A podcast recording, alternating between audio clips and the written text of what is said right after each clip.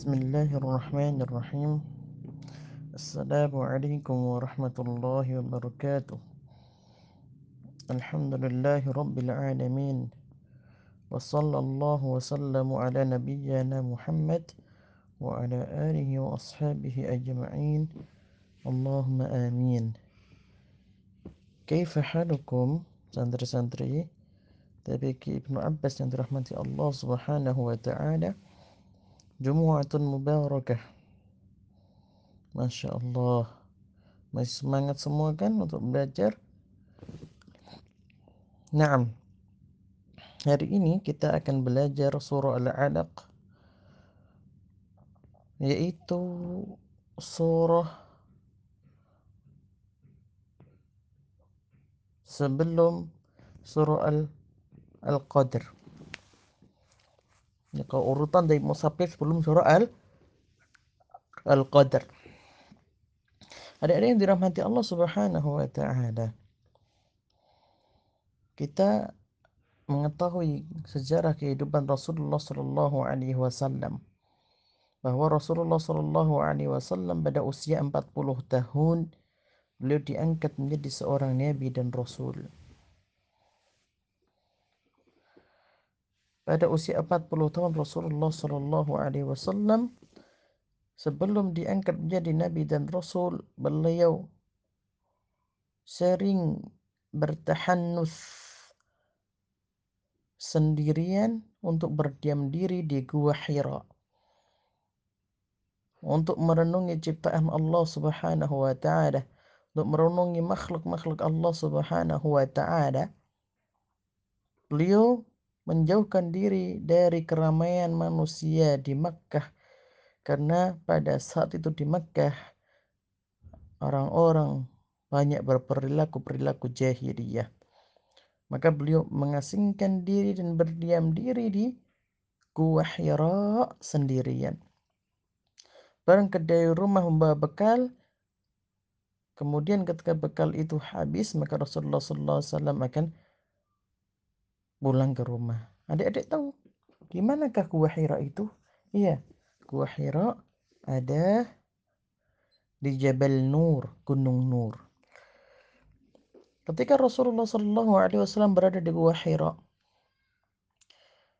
ya, pada suatu malam datang malaikat Jibril alaihi salam seraya berkata kepada Nabiullah Muhammad sallallahu alaihi wasallam, "Iqra." Maka Rasulullah Sallallahu Alaihi Wasallam menjawab, "Ana biqari, aku tidak bisa membaca." Maka ketika itu malaikat Jibril alaihissalam mendekap Rasulullah Sallallahu Alaihi Wasallam dengan dekapan yang keras. Iqra. Bacalah. Maka Rasulullah Sallallahu Alaihi "Ana biqari, aku tidak bisa baca. Apa yang harus aku baca?"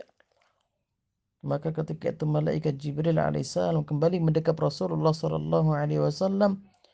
Waqala thalithatan berkata untuk ketiganya Iqra bismi rabbikal ladzi khalaq khalaqal insana min 'alaq Iqra wa rabbukal akram alladzi 'allama bil qalam 'allama al insana ma lam ya'lam Adik-adik dirahmati Allah Subhanahu wa taala Ya, ketika beliau Rasulullah SAW berada di Gua Hira, maka untuk pertama kalilah wahyu itu turun kepada Rasulullah Sallallahu Alaihi Wasallam dan wahyu itu adalah suratul alaq ayat yang pertama sampai ayat yang kelima. Ya, inilah kejadian ataupun peristiwa awal mula wahyu itu turun kepada Rasulullah Sallallahu Alaihi Wasallam. Dan ketika ditanya apa wahyu yang pertama kali turun kepada Rasulullah SAW, yaitu suratul alaq ayat 1 sampai ayat 5. Faham adik-adik? Masya Allah. Iqra bismi rabbika alladhi khalaq merupakan perintah dari Allah Subhanahu wa taala. Ya, bacalah apa yang diturunkan kepadamu wahai Muhammad dan ketika engkau membaca apa yang diturunkan, lalu apa yang diturunkan? Yaitu Al-Quran. Ketika engkau membacanya, maka engkau ucapkan terlebih dahulu asma Allah Subhanahu wa taala. Engkau ucapkan terlebih dahulu nama Allah Subhanahu wa taala.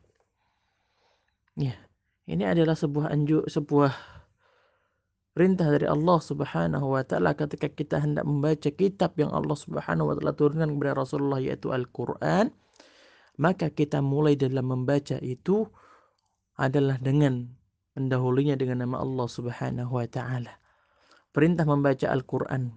Ketika kita membaca Al-Quran, maka kita bertawud terlebih dahulu. Ketika kita membacanya dari awal ayah, maka kita ucapkan Bismillahirrahmanirrahim. Bismillahirrahmanirrahim. Masya Allah. Ya. Nama Rabbmu yang menciptakan. Siapa itu? Allah subhanahu wa ta'ala. Allah subhanahu wa ta'ala yang menciptakan manusia. Khalaqal insana min alaq menciptakan manusia dari segumpal darah.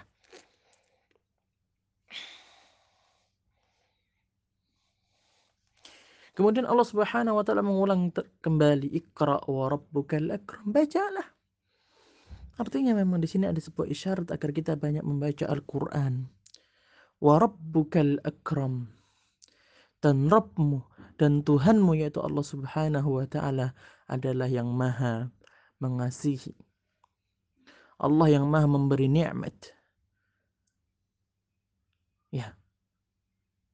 Allah memberikan nikmat kepada kita dengan kenikmatan yang sangat banyak. Kita lihat pada anggota tubuh kita. Nikmat kedua mata. Maka kita gunakan kedua mata kita untuk melihat Al-Quran. Ya, ketika kita ingin membaca Al-Quran, maka kita gunakan mata kita untuk melihat ke mushaf kita.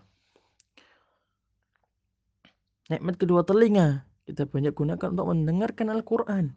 Dan ni'matul lisan kita gunakan untuk membaca Al-Quran. Alladhi 'allama bil qalam yaitu yang mengajarkan dengan pena. 'Allama al-insana ma'lam mengajarkan kepada manusia hal-hal yang tidak ketahui. Ini adik-adik yang dirahmati Allah Subhanahu wa taala kita memiliki ilmu. Kita dapat belajar banyak hal merupakan nikmat yang Allah Subhanahu wa taala berikan kepada kita. Allah lah yang mengajarkan kepada kita banyak-banyak hal dari ilmu-ilmu tersebut. Maka apa yang harus kita lakukan ketika kita hendak belajar? Kita mintanya kepada siapa? Ilmu itu datang dari Allah Subhanahu wa taala. Maka ketika kita hendak belajar apa yang kita ucapkan Rabbi zidni ilma ya Allah tambahkan kepadaku il ilmu. Demikian adik-adik yang dirahmati Allah Subhanahu wa taala surah Al-Alaq ayat 1 sampai ayat yang kelima. Ini merupakan wahyu yang pertama kali turun kepada Rasulullah Sallallahu Alaihi Wasallam. Perintah untuk membaca, membaca ayat-ayat Allah Subhanahu Wa Taala. Perintah untuk menyebut nama Allah Subhanahu Wa Taala dan kemudian kita bersyukur atas nikmat ilmu yang Allah Subhanahu wa taala berikan kepada kita. Semoga bermanfaat. Wassalamualaikum warahmatullahi wabarakatuh